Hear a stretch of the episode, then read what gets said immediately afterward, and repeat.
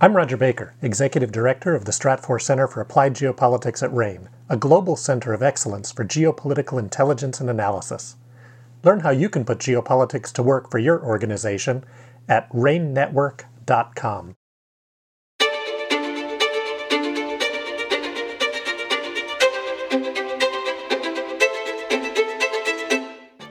Welcome to RANE's Essential Geopolitics Podcast.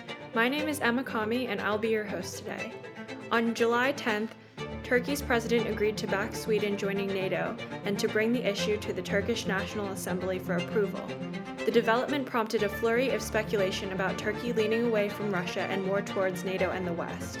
Joining me today to discuss this is Emily Hawthorne, a senior Middle East and North Africa analyst at RANE. Welcome, Emily. Thanks, Emma. So to start us off, what about this story should we be focusing on? Yeah, so it definitely depends on sort of which angle you're coming at it from. And of course, within the Middle East North Africa team at RANE, we're looking at this primarily from Turkey's point of view and trying to game out, okay, what was Turkey trying to get out of this long sort of negotiation over Sweden's accession to NATO, and what does it mean that Turkey, finally agreed to allow Sweden to, back Sweden joining NATO when it did.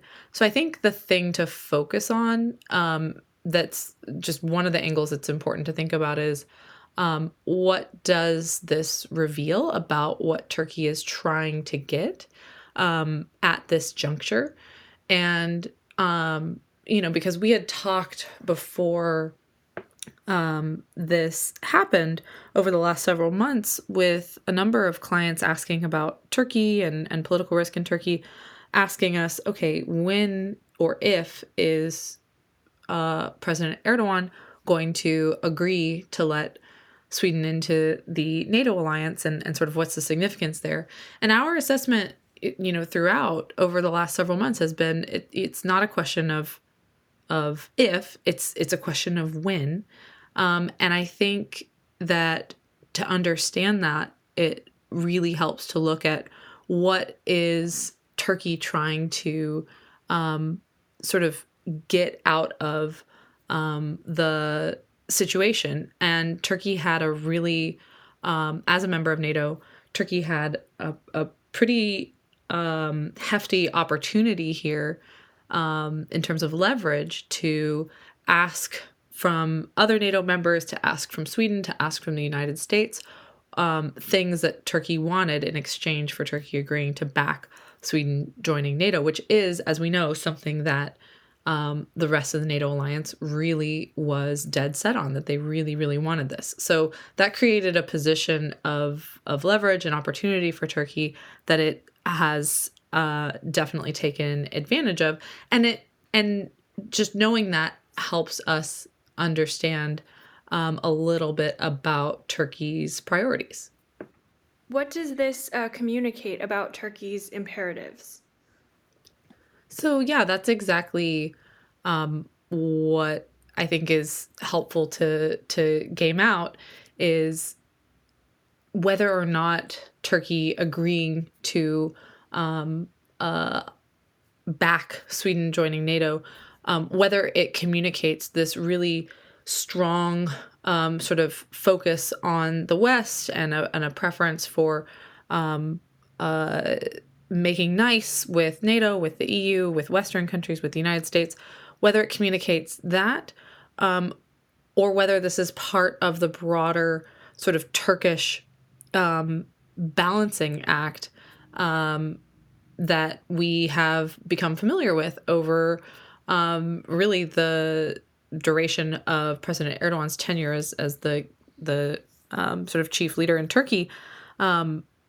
I think it's really important that we consider how Turkey is continuing to balance between its relationship with Russia, making sure that it gets what it needs and wants out of that relationship, with its relationship with the West and getting what it wants and needs out of that relationship. And by that, I mean that we don't think that Turkey being more friendly with NATO and doing things that NATO wants, we don't think that indicates that Russia and Turkey are seeing, big disruptions in their relationship that are going to be disruptive over the long term. We think that right now the sort of pendulum in that balance is definitely swinging more towards the West, but that it still is a pendulum. It still is a spectrum, and that Turkey is always going to be sort of looking opportunistically to both sides of that and moving when it suits Turkey's interests. At this juncture, what we know about Turkey's imperatives at this moment in time in 2023, Turkey and the Turkish government, specifically under Erdogan, they have just finished this very notable general election in which President Erdogan won re-election for a third term. So they've sort of come out of the woods and positioned themselves in a way where they don't have to worry about sort of electoral pressures. They don't have to worry about some of the optics of looking weak, kowtowing to the West. They can really focus on what Turkey needs. And a big component of what Turkey needs right now is economic stabilization. And I think to get that, it makes more sense to be as friendly as possible with the West right now, to usher in that kind of foreign investment that Turkey really needs right now, to sort of bolster and reaffirm those ties with Europe and with NATO countries that already exist, but could use some polishing up, some strengthening, some reinforcement, because some of that has been damaged over the last few years as President Erdogan has sort of pushed against European interests and pushed against what NATO has asked of Turkey by growing more close to Russia and by being an independent actor. And in some ways that allows Turkey to be this sort of mediator, which is really valuable, not only for Turkey, but also for Russia and for the West. But it also has made Turkey out to be more pro-Russian than pro-Western. And I think, again, the point I'm really just trying to hammer home here is that Turkey is going to continue to play both sides. Turkey is going to continue to act by whatever Turkey's interests are, not by ultimately what NATO's interests are or by what Russia's interests are. And right now, Turkey needs economic stabilization and being as friendly as possible with NATO, acting in such a way that shows an alignment with NATO's priorities. That is really helpful for Turkey's economy in the long term. Also, another key point we should mention is that a huge part of these negotiations were a huge part of it was the F-16 issue. The F-16 fighter jets that Turkey had asked the United States for in October 2021, and there has been almost 2 years of sort of back and forth tug of war over whether or not Turkey was going to receive those, as well as some modernization kits for Turkey's existing planes. We saw that the United States said shortly after Turkey agreed to back Sweden's accession to NATO, the United States said, we are allowing the transfer of the F-16s to go through. So very clearly that was a huge part of the negotiation, and the U.S. was extending the completion and fruition of that deal in exchange for Turkey agreeing to back this Sweden accession, something that the United States wants and the rest of NATO wanted very, very badly. And that is also very sort of simple to see that Turkey got something that it wanted for its own national security out of playing the negotiation and the leverage with the Sweden accession issue.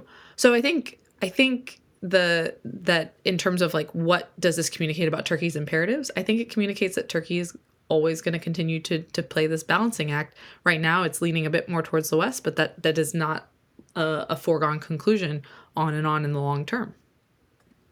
And What exactly could disrupt then this Western focus that they have right now? So when you think about the friction points that have already disrupted Turkey's ties with Western countries, with Europe, with Sweden in particular, or with the United States, there's a whole host of issues. And Turkey is in a good phase right now with NATO, but any one of those friction points that are familiar could resurface again. That includes, human rights violations.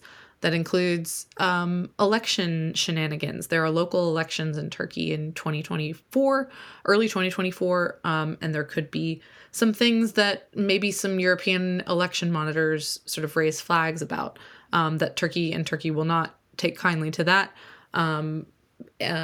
There could also be more pressure on the fact that Turkey is unlikely to wholeheartedly join in any kind of sanctions campaign against Russia, because again, as part of that balancing act, Ankara is going to try and preserve its relationship with Russia, even if it's kind of rebalancing toward the West right now. It's not going to drop the Russian side of that spectrum. So and that could cause friction with the West and with NATO.